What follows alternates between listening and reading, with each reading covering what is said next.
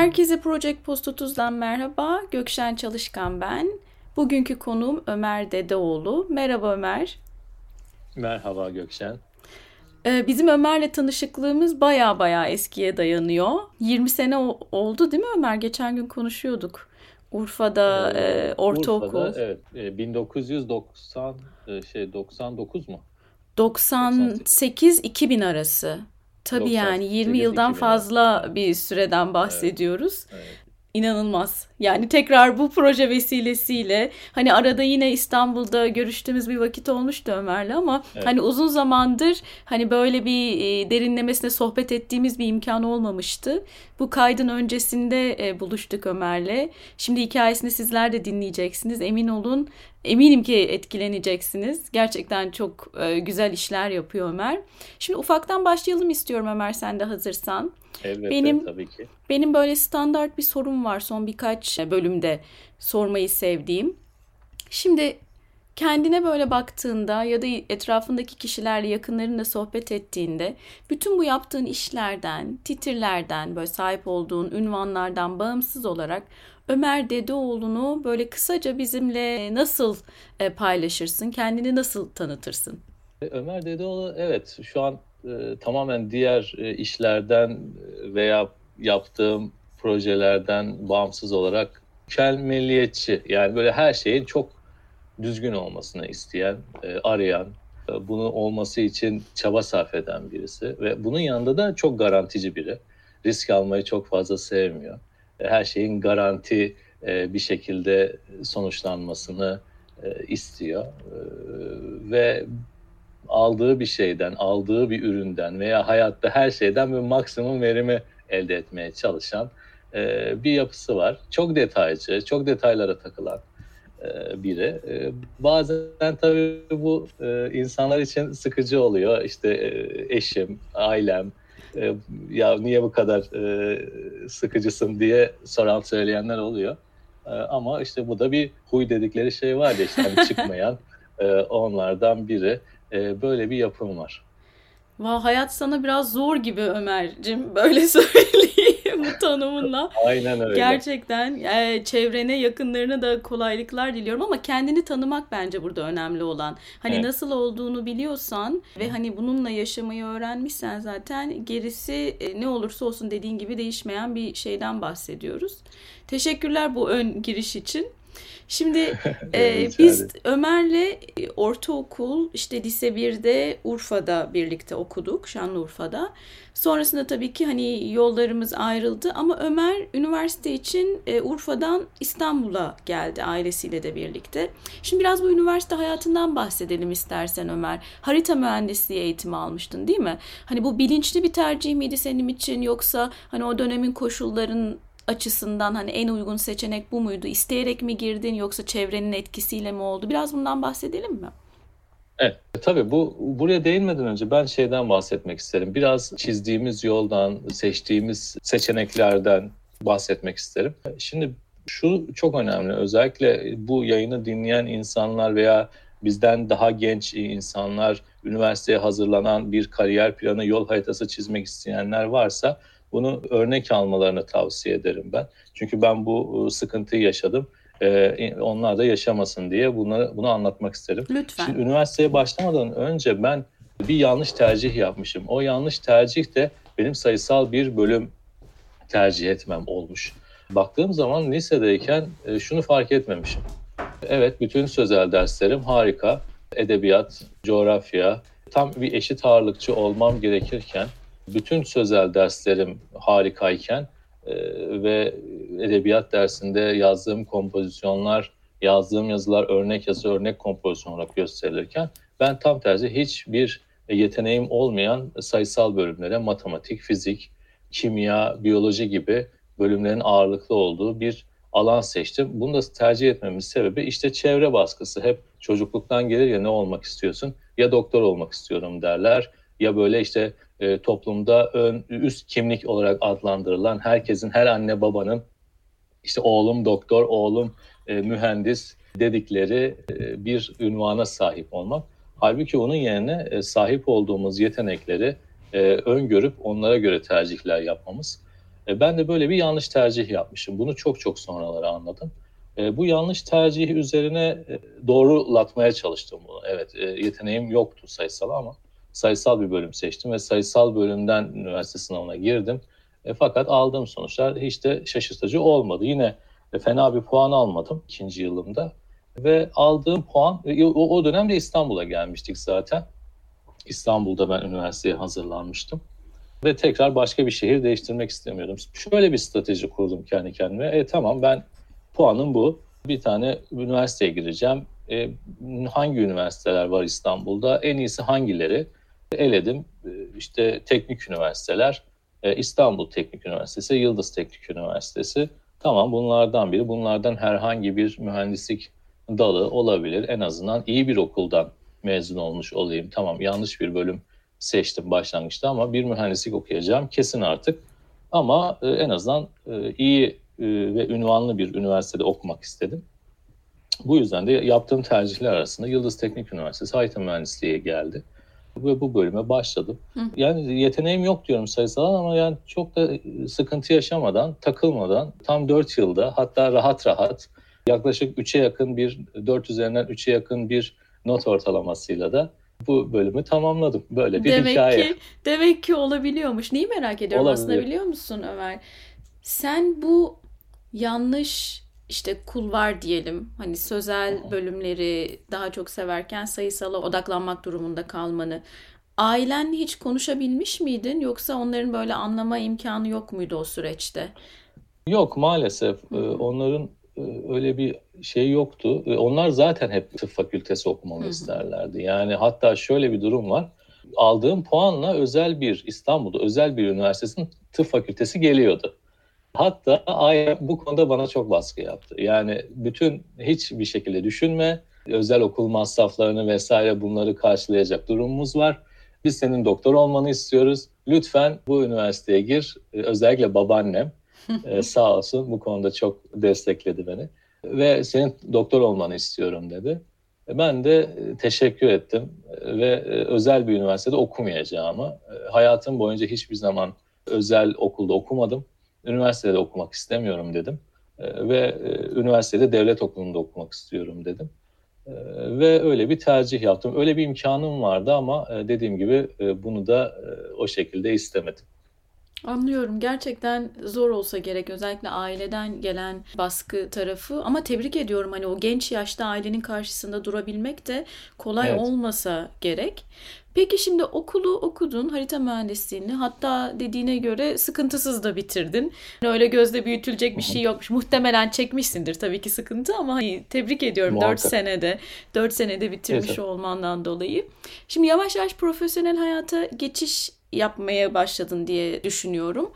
Ve e, kariyerinde böyle dünya çapında bir firmayla çalışma deneyimin var mezuniyet sonrası. Biraz o süreçten bahsedeyim. Hani büyük firmalarda iş bulabilmesi konusunda tabii ki bir e, standart bir prosedür vardır. İşte başvuru yapılır, mülakatlardan geçilir vesaire. Hı hı. Ama bir de e, zaman zaman da böyle işte network'ün etkisi olabilir ya da öğrencilik zamanında dikkat çekiyor olursun. Onlar sana gelirler. Senin hikayen nasıl gelişmişti? E şimdi üniversiteyi bitirdikten sonra hemen askerlik işini halletmek istedim. 2008'de 2008 Nisan ayında askere gittim. E, Eylül'de de döndüm. Eylül'de döndükten sonra iş arayışına başladım. İlanlara başvurdum. Yani sonuçta harita mühendisi arayan insanların ilanlarına başvuruyorsun. E, ve ya ilginç bir ilandı. Çok da basit bir ilandı. Hatta hiç unutmuyorum. Google Earth kullanmayı bilen diye bir e, ibare vardı. Evet ya bunu hiç unutmam. Ee, ya bu nasıl bir ilan dedim ya Google Earth kullanmak ne? Ya bir harita mühendisine Google Earth kullanmaya bilen yani şimdi bazı şeyler harita yani teknik anlamla bilinen anlam arasında e, halk tabiriyle çok şeyler vardır, ayrımlar vardır. Bazen babam da bana söyler. Ya Ömer işte şu tarlaya ailem, ailem çiftçi olduğu için bana söyler. Ömer ya şu tarlaya bak kaç dönüm falan veya kaç metrekare. Dedim ki baba yani bu gözle olmaz. Niye? Çünkü ben mühendisim mühendislik formatı almışım. Virgülden sonra 8 hane çalışmaya alışmışım. Babam diyor ki şuraya bir bak ne kadar eder falan. E, tabii ki bu ona, onun örneğini vermeye çalışıyorum. Yani e, aslında teknikle e, öbür tarafta şey birbirini tutmuyor e, çoğu zaman. Böyle bir ilan vardı. Neyse başvurdum. Tabii o esnada başka ilanlara da başvurdum. Bayağı şeyler vardı. Başka ilanlar, başka yani hatta gayrimenkul danışmanlığı yapmayı bile düşündüm hiç mesleğimle alakasız. Böyle bir şeydi, süreçti. Başvurdum, çağırdılar beni. Gayet de güzel bir şekilde giyindim, gittim, konuştuk. Ee, anlattılar. Ya tamam dedim bunlar bildiğim şeyler. Başladık. O tabii ki Iberdrola'nın e, bahsettiğimiz firma e, Iberdrola'nın Türkiye'deki partneriydi. Hı hı. Ben o partnerin vasıtasıyla Iberdrola ile tanıştım. Ve Iberdrola'nın 2007 yılındaki başvurularını sonuçlandırmaya yönelik, projelerini geliştirmeye yönelik çalışmalar yaptık. E, oradaki hikayem böyle. Evet bir ilginç olmuştu. Ve hatta şöyle bir şey var. Niye beni seçtiniz diye sorduğumda da sen biz hiçbir şey bilmeyen birini arıyorduk ki ona göre e, yol alalım. Çünkü bu farklı bir iş. Tamam harita mühendisinin ama aynı zamanda elektrik enerji piyasasını da biliyor olman lazım veya öğrenmen lazım. Biz çok farklı harita mühendisliği çok aşırı ileri gitmiş. Sadece kafası buna basan e, birine birine bu yetenekleri kazandıramayabilirdik. O yüzden biz seni seçtik. Çünkü sen daha yenisin, boşsun ve seni doldurmak istiyoruz. Şuna değinmek istiyorum burada da. Yani hani hep şey derler ya işte yetenek şey arıyorlar, tecrübeli arıyorlar, işte tecrübe istiyorlar ama tecrübe yok. E yok işte benim yaşadığım dönem gibi e, bazen tecrübesiz insan da e, seçenek e, olabiliyor, aranan kişi olabiliyor. O yüzden ya ben şeyim e, tecrübesizim, kimse beni işe almaz, çalıştırmaz gibi bir şey bir düşünceye girmek çok doğru bir düşünce değil. Kesinlikle katılıyorum sana. Peki şunu sorayım. Bu iş ilanında eğer hatırlıyorsan herhangi böyle bir tecrübe limiti koymuşlar mıydı yoksa direkt yeni mezun aradıklarını mı söylemişlerdi? E, yok hatırladığım kadarıyla öyle bir şey yoktu. Hı hı. Onu sonra görüşmede bana söylediler. Ya çünkü maalesef bazen böyle bir ikileme düşülüyor gerçekten. Baktığın zaman pozisyonu aslında giriş seviyesinde bir pozisyon olduğu çok açık ama yine de böyle bir birkaç senelik deneyim e, aranıyor. Evet. Bunu son evet. dönemde birkaç kişiyle de konuşuyoruz. Hatta bizim şu anda benim birlikte çalıştığım kişilerle de Tabii ki yeni mezun olan kişi bu bu arada kadın ve erkekler arasında büyük fark yaratıyor. Onların böyle bir ilan gördüğünde kimin daha fazla başvurduğunu sorarsanız erkekler her şeye rağmen deneyimi bile olmasa hani belirli bir deneyim arandığı takdirde dahi başvurmayı sıkıntısız görüyor. Kadınlarsa tamamını karşılıyor olduktan sonra e, başvuru evet. yapayım e, diyorlar. O yüzden bu nokta aslında gerçekten önemli. Çok teşekkürler değindiğin için. Şimdi bu yeni girdiğin yapıda sıfırdan böyle bir birim yaratma serüvenim var yanlış hatırlamıyorsam. Değil mi? Orada biraz ee, bundan bahsedelim mi yoksa bu bundan başka bir e, kurum muydu? Düzeltirsen sevinirim beni. E, tabii şöyle süreç böyle gelişti. 2007 yılında bir başvuru vardı. Bu rüzgar enerji sektöründe olanlar bilir. 2007 yapılı, yılı 2007 yılında yapılan başvurular inanılmaz bir karışıklık yarattı. E, ve bütün projeler neredeyse üst üste çakışır vaziyete geldi. O kadar çok başvuru yapılmıştı ki. Fakat şöyle bir şey vardı. Bu yoğunluktan tabii ki devletimiz bu başvuruları sonuçlandırmakta zorlandı. Haliyle zorlandı. Çünkü kime ne verilecekti? Kime hangi arazi verilecekti? Hangi başvuruya cevap verilecekti? Bu çok zordu. Bu süreç 4 e, sene sürdü. 2007'den 2011'e kadar sürdü. Ve 4 yıl boyunca İberdrola e, bu projelerin sonuçlanmasını bekledik ki İberdrola normalde devletlerden davet alıp o ülkeye gidip belirlenen bir yerde santral yapıp e, teslim edip çıkar. Böyle bir çalışma prensibi var ama Türkiye'deki prosedürler ve bu şanssızlık İberdrola'nın Türkiye'deki e, lisansladığı projeleri devredip çıkmasına sebep oldu. Sonra da çalıştığım firmanın yani grup firmasının mühendislik firması Iberdrola'ya hizmet veriyordu. Öbür taraftan da yine iş makineleri konusunda yine dünyanın en büyük iş makineleri üreticilerinden biri olan firmanın e, Terex firmasının ve diğer başka firmalar daha var. E, Terex ve Jenny en çok bilinen e, ve sektöründe ilk beşte sayabileceğimiz firmalar dünya çapında. Bunların Türkiye mümessilliğini yapıyordu diğer firma. DAS Otomotiv diye bir firmaydı. Tabii DAS mühendislik işi bitince öbür tarafta çalışma e, şeyi doğdu, fırsatı doğdu ve böyle bir teklif geldi. İşte böyle bir şey yapar mısın diye. E, tamam dedim ve tabii orada ne yapacağımı bilmiyordum. Hatta bu örneği e, sürekli veririm ve e, vermekten hiçbir zaman çekinmem. E, geçen gün bir eğitim düzenlemiştik konumuzla alakalı. Orada da belirttim. Yani 2013 yılında ben Conchimento tabiri nedir bilmeyen biriydim. Bunu bilmeyen biri olarak bir trafik departmanı, bir lojistik departmanı gibi ort şey yani bir sürecin içine düştüm ve bu süreçte çok dağınık bir yapı vardı. Yani girdiğim firmada lojistik süreçlerde lojistik tekliflerini bir kişi, sigorta tekliflerini bir kişi, gümrük işlerini bir kişi, fabrikayla yazışmalar, müşteriyle sözleşmeler kısmı bir kişi gibi toplamda 5-6 kişinin e, birlikte yaptığı, yürütmeye çalıştığı daha doğrusu öyle söyleyeyim, yapmaya çalıştığı. Çünkü hepsinin birbirinden şeyi farklıdır. Biri yönetimde, biri satışta, biri sekreter ya da asıl işleri bu değildi onların ama el yordamıyla yapmaya çalışıyorlardı. E, bu süreçte böyle bir 180 kilometre, 300 kilometre hızla giden bir trenin içine atlayıp o treni yakalamaya, o süreci yakalamaya çalıştım. Önce öğrenmeye çalıştım. Dediğim gibi ya konşimento nedir, gümrük nedir, kim ne iş yapar, bir ürün nasıl gelir, nasıl gider, nasıl yüklenir. E, çok ciddi e, miktarlı ürünlerdi bunlar. Yani bir makinamız e, 5000 dolardan, e, 5000 eurodan başlardı. 15 milyon euroya kadar çıkan makinalarımız vardı. E, bu makinaları taşıtmak, bunun sorumluluğunu almak, üstlenmek çok hali ciddi bir e, sorumluluktu. Dediğim gibi burada o dağınık yapıyı önce bir ne, neler yapılıyor bunu öğrenmeye çalıştım ve o dağınık yapıyı o arkadaşların üzerine verilmiş olan yükleri kendi üzerime alıp lojistik departmanı e, oluşturmaya çalıştım. Hı hı. Daha sonra tabii e, başka e, arkadaşlar da geldi yardımcı olarak ve bir artık tamamen lojistik departmanı kurmuş olduk hı hı. ve bu şekilde lojistik süreçlerini şirketimizin devam et ettirmiş olduk. Bence süper bir şey.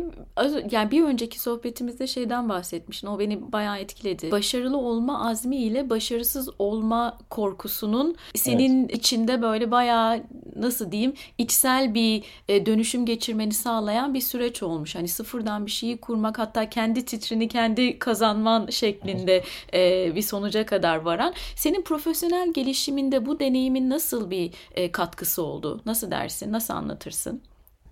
Öncelikle şunu e, söyleyeyim. Şu şeye çok güzel değindin. Evet onu unutmuştum. Onu e, bahsedeyim. Hatta ünvanların, titrelerin ne kadar ben basit olduğunu düşünüyorum. Evet, Ve, farazi e, diyelim değil mi? Böyle çok ben, sanal geliyor evet, bazen. Evet, evet.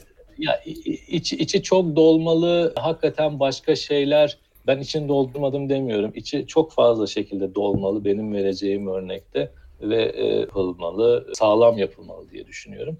Şöyle ki o ünvan meselesine değinmek istiyorum. Biraz komik orası. Ee, bir gün işte departmanı oluşturduk. İşte arkadaşlar gelmiş. Ee, bir e, 40. yıl mı 50. yıl broşürü yapılacak. Orada işte ekibimiz e, yer alıyor. E, işte tabii bana, bana da koydular işte ünvanınız doğru yazılmış mı diye baktım. Tamam doğru yazılmış ama işte benle diğer arkadaşların ünvanları e, onlar benden sonra geldiler. Ben o yapıyı kurdum, e, emek verdim vesaire. Baktım ünvanlarımız aynı.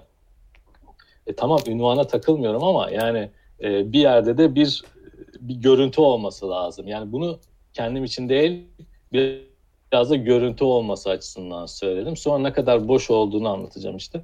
Bir gün gittim tabii yönetime gittim. Dedim ki işte bu broşürde şöyle şöyle bunları sordular bana. İşte ünvanlar doğru mu? Dedim tamam ünvanlar doğru ama yani burada bir e, şey olması lazım. Bir kıdem gibi bir e, gösterim olması lazım. Hatta orada yönetimden hatta yönetim kurulu başkan yardımcısı zannedersem bana müdür mü olmak istiyorsun diye sormuştu.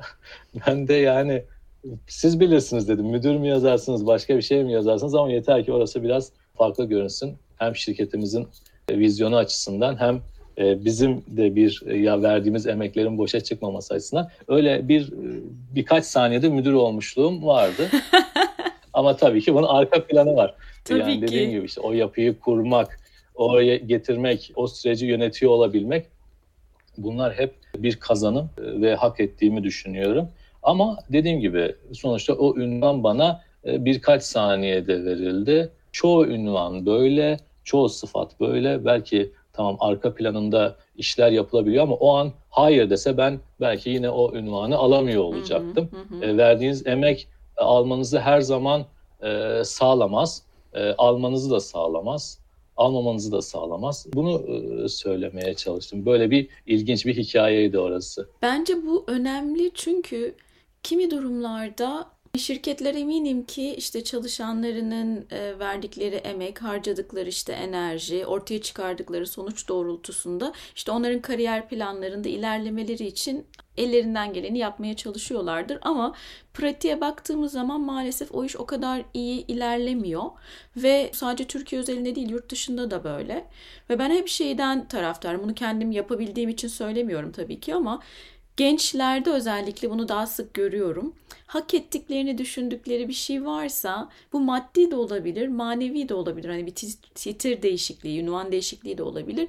Bunu e, üstlerini açıklamaktan çekinmiyorlar ve bence bu güzel bir şey. Eğer siz karşınızdan takdiri istediğiniz şekilde görmüyorsanız bunu kendi kendinize başlatarak en azından bunun sohbetini, diyaloğunu başlatarak kendinizi nerede gördüğünüzü ya da nerede görmek istediğinizi paylaşmanızla ilgili bir sıkıntı yok. Dediğin gibi Ömer, bunun tabii ki kararı, takdiri üst yönetimde.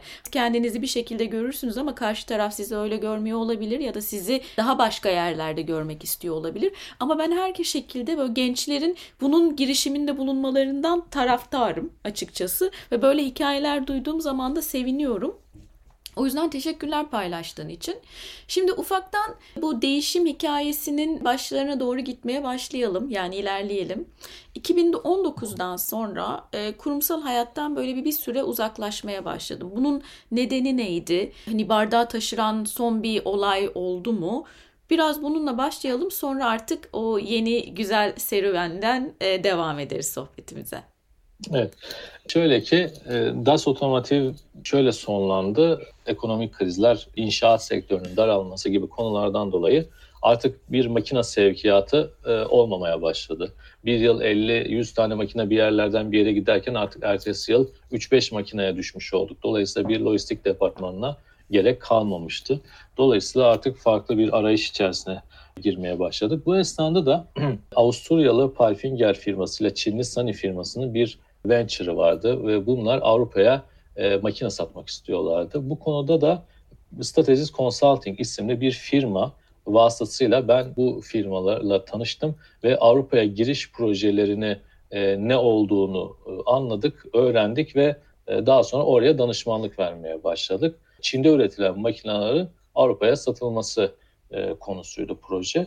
Bu da bir iki yıl sürdü e, ve 2000 2019 yılında sonlanan kurumsal hayat, profesyonel hayat diyebileceğim 2019'da Çinli tarafın veya işte Avusturyalı tarafın her neyse bizim sözleşmemizi artık e, bitirmesiyle biz de kurumsal hayattan çıkmış olduk. Hı hı. 2019 Eylül'den itibaren ben iş başvuruları yapmaya başladım. Benim için en böyle ilginç dönemdi. Ben hatta şeyi söylerim yani bu, bu dönemim için yaklaşık bir yıl harcadım burada iş arama sürecinde. Yaptığım görüşmeler, e, attığım mesajlar, e, verdiğim çabalar yani orada yaşadığım, aldığım cevaplar, yaptığım görüşmelerden böyle bir kitap yazarım dedim. Hakikaten çok bir ayrı bir birkaç podcast'in konusu olur hatta. Kesinlikle. O kadar çok anı var orada.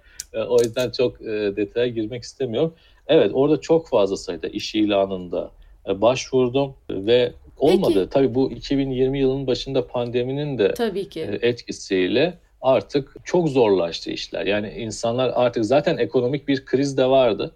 O ekonomik krizin üzerine bir de pandemi gelince artık insanlar iyice küçülmeye gittiler. Personel azaltmaya başladılar. Dolayısıyla o esnada bir e, işe kabul olunup o işe başlamak biraz hayal oldu gibi.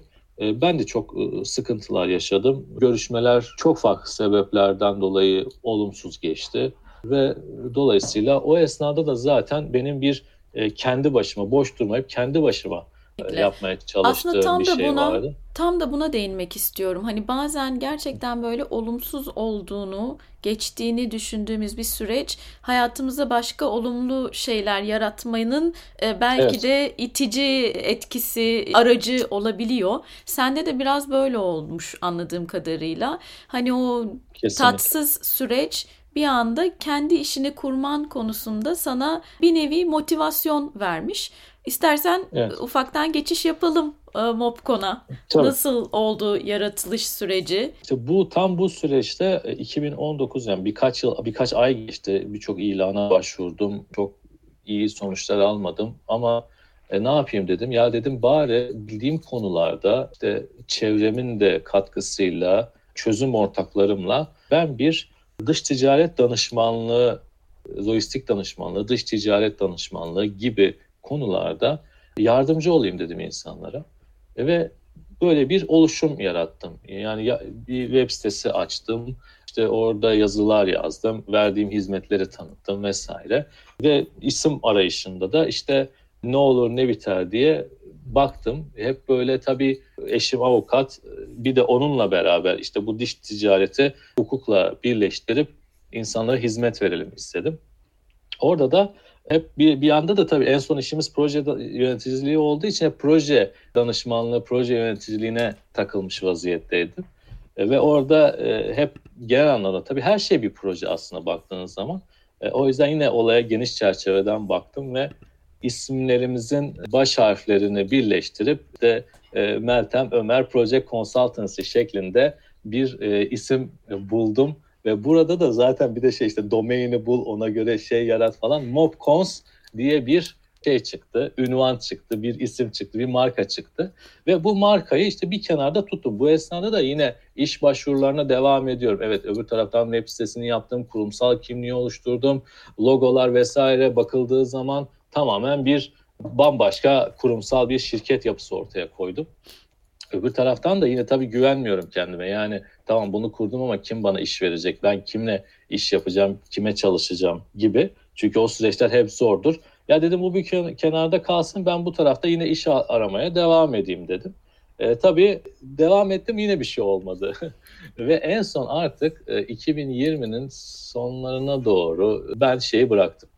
E, iş aramayı bıraktım. Burası benim artık dönüm noktam oldu. Çünkü şeyi göremiyoruz. Artık tamam diyorsun yani burada bir şey yok anladık. Bu taraftan da bazı kıpırdanmalar oldu ona da değineyim, değineceğim. Ve de, dedim tamam evet burada bir şeyler var, burada bir potansiyel var. E, bu tarafta zaten bir şey yok. Olacağına da inancım yok.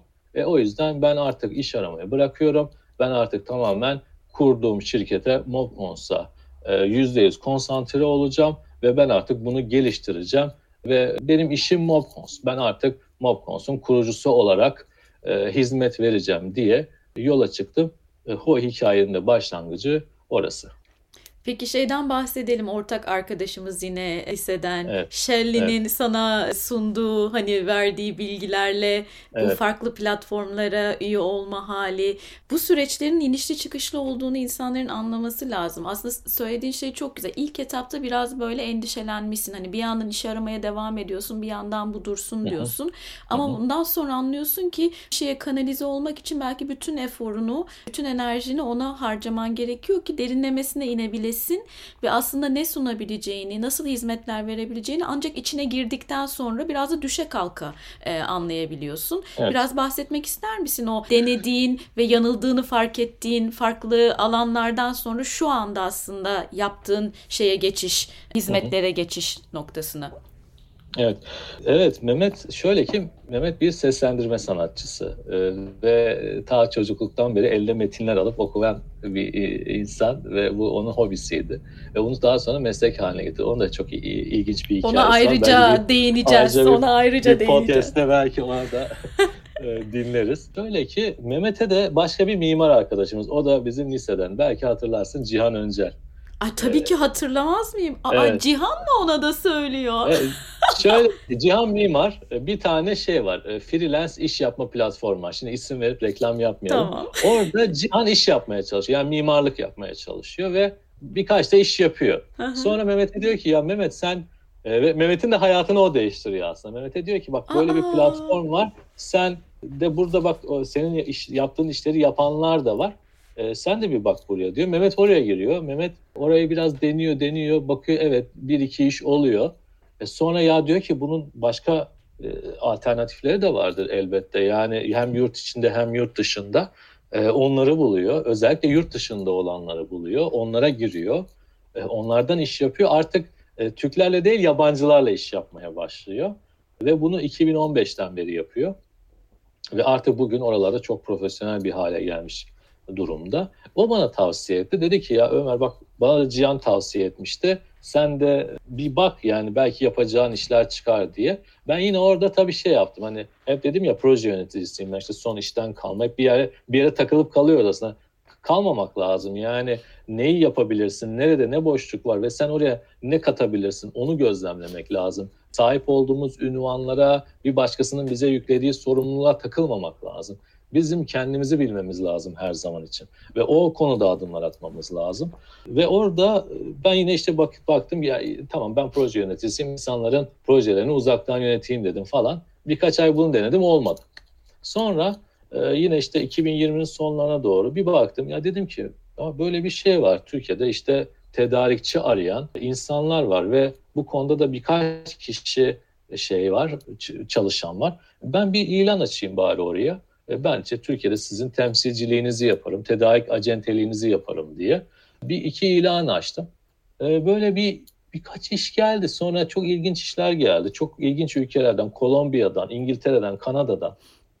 Ve öyle öyle baktım ki evet ya ben demek insanların e, Türkiye'de bir tedarik acentesine, bir danışmana, bir temsilciye ihtiyacı var dedim.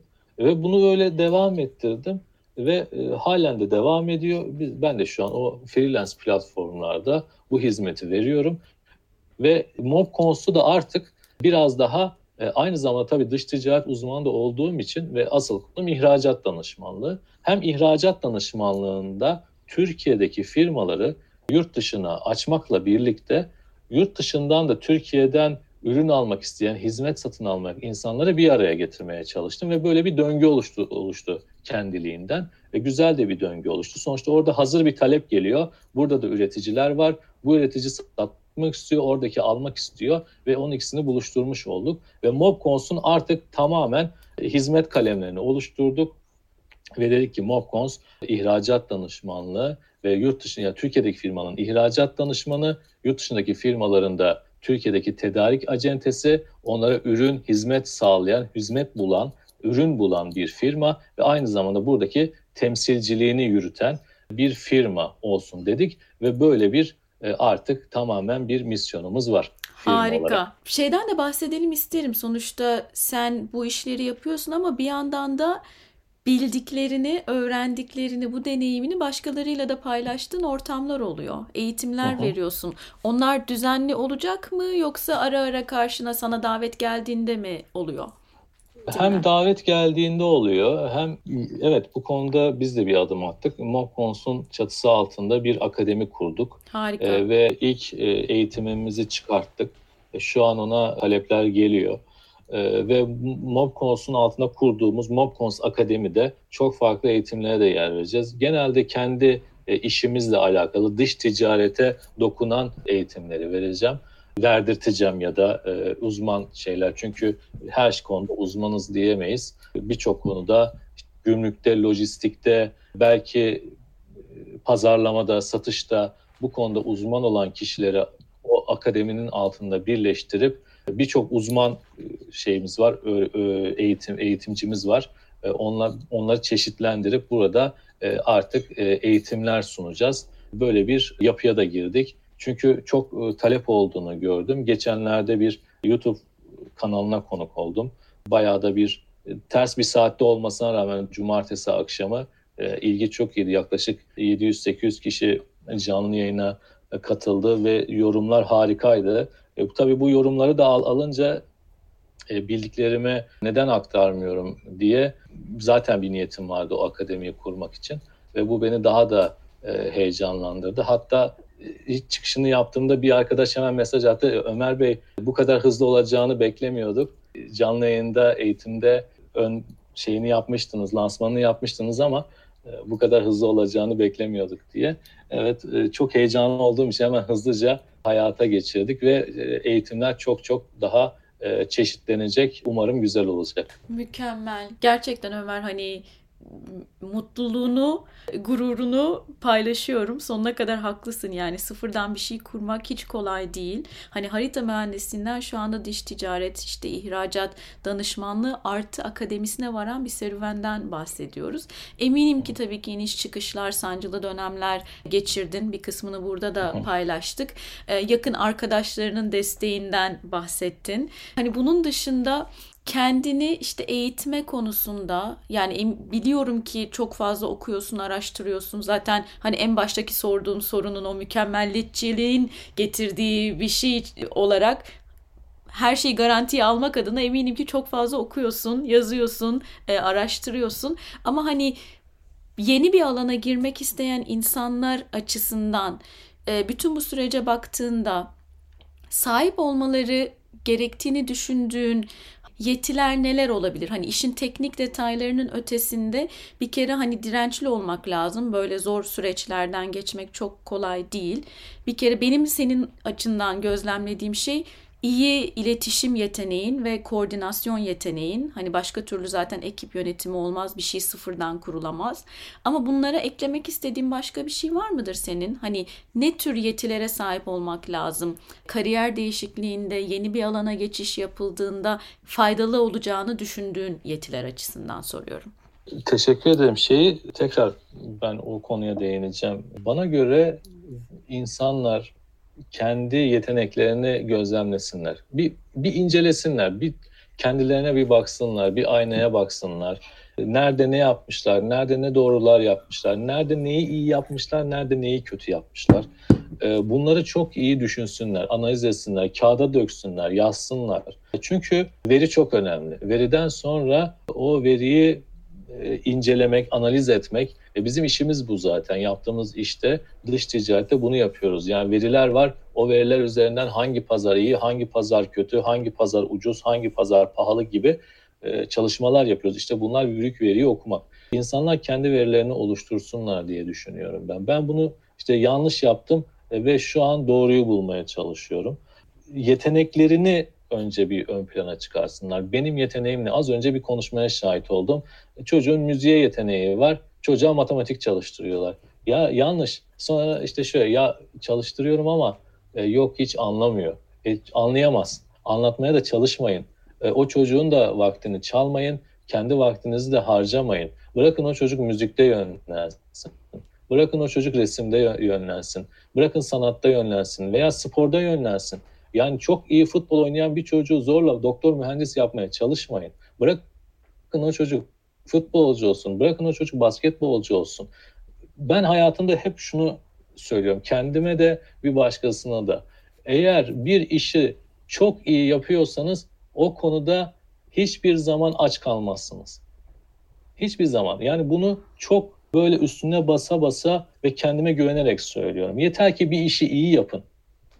Her işte, her konuda uzman var. Ama o konunun e, uzmanı, o konunun en yeteneklisi kimse, o işi en iyi yapan kimse bu kişi zaten tercih edilecektir. En iyi limonu sattığınız zaman o pazarın içerisindeki insanlar gelip sizin limonunuzu alacaklar ve sadece o gün değil ileriki dönemlerde de alacaklar. Çünkü siz hep en iyi limonu satıyor oluyorsunuz. Eğer hep en iyi limonu satarsanız sizin müşterileriniz sizden vazgeçmez. Bu hayatta da böyle. Bir işi iyi yapıyorsanız emin olun ki kimse sizden e, vazgeçmeyecektir. Yeter ki yetenekleriniz doğrultusunda bir iş yapın ve bunu ilerletin. Mehmet örneğinde olduğu gibi hı hı. E, liseden beri, ortaokuldan beri işte metin okur, e, özel günlerde şiir okur ve o onun üzerine eğildi ve gitti. Şu an belki dünya çapında diyebileceğimiz bir seslendirme sanatçısı hem yurt içinde hem yurt dışında önemli işler, projeler yapan biri. E niye? İşte yeteneğini keşfetmiş ve bunun üzerine gitmiş biri. Hep bunu söylüyorum. Yeteneğinizi keşfedin, bunun üzerine gidin, gidin ve onu en iyi yapmaya çalışın. Sıfatlardan, ünvanlardan, baskılardan kurtulun. İşinizi en iyi yaptığınız zaman bilin ki e, hiçbir zaman aç kalmazsınız, işsiz kalmazsınız. Çok doğru. Hani altına böyle imza atmak istediğim şekilde. Belki ufak bir ekleme de yapabilirim. Hani bu yeteneğinizi keşfedin noktasında çocuk örneğinden bahsettik. Ebeveynlerin ve öğretmenlerin aslında üstüne ne kadar büyük bir sorumluluk düşüyor bu konuda. Ben de bir yerde okumuş. Şimdi bir teknik yetiler dediğimiz, yetenekler dediğimiz işte resime olabilir, sanata olabilir, işte matematiğe olabilir, fiziğe olabilir. Bu alanlarda eğer çocuğunuzun belirli bir noktaya eğilimi olduğunu ve e, yeteneği olduğunu düşünüyorsanız sakın onları tam, tam senin söylediğin gibi başka alanları zorlamaya çalışmayın. Hani matematiği iyi olan bir çocuğu aman otursun tarih çalışsın ve işte tarihte de en üst not, şeyi notu alsın falan diye uğraşmanıza gerek yok. Çocuk bir alanı zaten sevmiş. Bırakın o alanda en iyisi olsun hayatı boyunca. Siz ona yönlendirin. Hani tarihin hani bizde şey vardır ya notlara bakarız. İşte matematiğe biraz düşük geldi diye hemen o çocuğa matematik dersleri, kursları aldırmaya çalışırız. Zorla çoğu zaman da. Halbuki ona gerek yok. Teknik anlamda yeteneği olduğu alan neyse onun en iyisi olması için gerekli ortamı sunmak önemli. Hem ebeveynler hem de işte öğretmenler açısından. Bu teknik tarafta. Ama öte yandan bir de yani iyi olduğunuz bir şeyde en iyi olmak için çalışın. Ama sosyal etilere baktığımız zaman işte bu soft skills dediğimiz işte iletişim olabilir, takım çalışması olabilir. Burada eksik olduğunuz alan neyse ona yoğunlaşın diyordu dinlediğim yerde. Teknik alan tamam orada en iyi olmak için üzerine yoğunlaşmanız gereken şey iyi olduğunuz şey. Ama soft skill tarafında tam tersi eksik olduğunuz alan neyse ona yoğunlaşın ki çünkü ileride bir gün iş hayatına atıldığınız zaman iyi olduğunuz şeyde en iyi olabilmenizin önündeki engel aslında o sosyal yetiler dediğimiz engeller olacak. Böyle bir şeyden bahsedince ben böyle aman tanrım ne kadar önemli aslında. Keşke hani bütün ebeveynler, öğretmenler hani bu şeyleri dinlese ve buna gerçekten önem veriyor olsa aslında hayatlarımız, çocukların özellikle hayatları büyük ölçüde kolaylaşır gibi düşünmüştüm. Tam da senin dediğin noktaya değindi. Harika oldu. Artık yavaş yavaş sonuna geliyoruz e, sohbetimizin. Son olarak sana sormak istediğim bu hikayeden bağımlı ve biraz da bağımsız olarak bütün bu yaptıklarını düşündüğünde e, şu anda bulunduğun yere baktığında hani hayata genel olarak hayata bakışın nasıl? Hani iyi bir hayat senin için ne demek ve iş hayatını bu iyi hayat konsepti içerisinde nereye oturtuyorsun?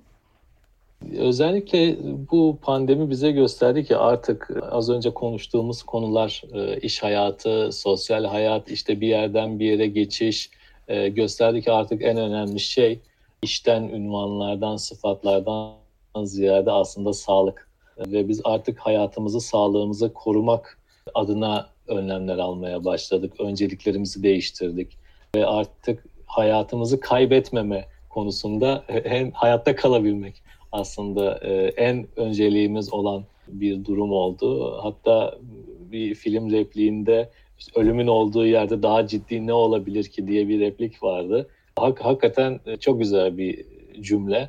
Gerçekten ölümün var ve artık çok yaklaştı bize ve e, biz geri kalan şeyleri çok artık bir önemi kalmıyor. Çünkü hayat bitiyor. Hayat bittikten sonra yaptığınız hiçbir şeyin önemi yok evet belki o hayatınız bittikten sonra geride bıraktığınız bir eser, insanlar, e, hikayeler, kitaplar, ürünler varsa bu sizi anacaktır ve bu sizi ölümsüz kılacaktır. Bunun üzerine çalışmalar yapılabilir.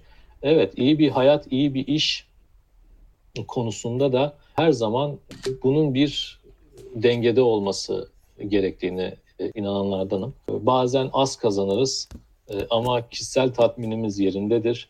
Bazen de çok kazanırız ama hiçbir şey yapamayız. Hayatımızı yaşayamayız. Çoluğumuzu, çocuğumuzu, ailemizi göremeyiz. Bu bizi e, yorar, e, yıpratır. Çok sürdürülebilir olmaz. E, dolayısıyla iş, hayat, yaşam dengesine gelince bunu çok dengede tutmak çok ince bir çizgi çünkü. Bunu çok dengede tutmak ve o dengede yaşamak gerektiğine inananlardanım. Çok haklısın. Gerçekten çok haklısın Ömer. Teşekkür ediyorum tekrar. Harika ben bir sohbet oldu. Ağzına sağlık. Bu pazar gününü ayırdığın için, bu sohbet için çok teşekkür ediyorum. Ben teşekkür ederim. Ve bu vesileyle tekrar böyle bir araya gelip işte aradan geçen zamanı telafi etmek adına da çok güzel bir bahane oldu açıkçası bu sohbet. Kesinlikle podcast projesi. Tekrar tekrar teşekkürler.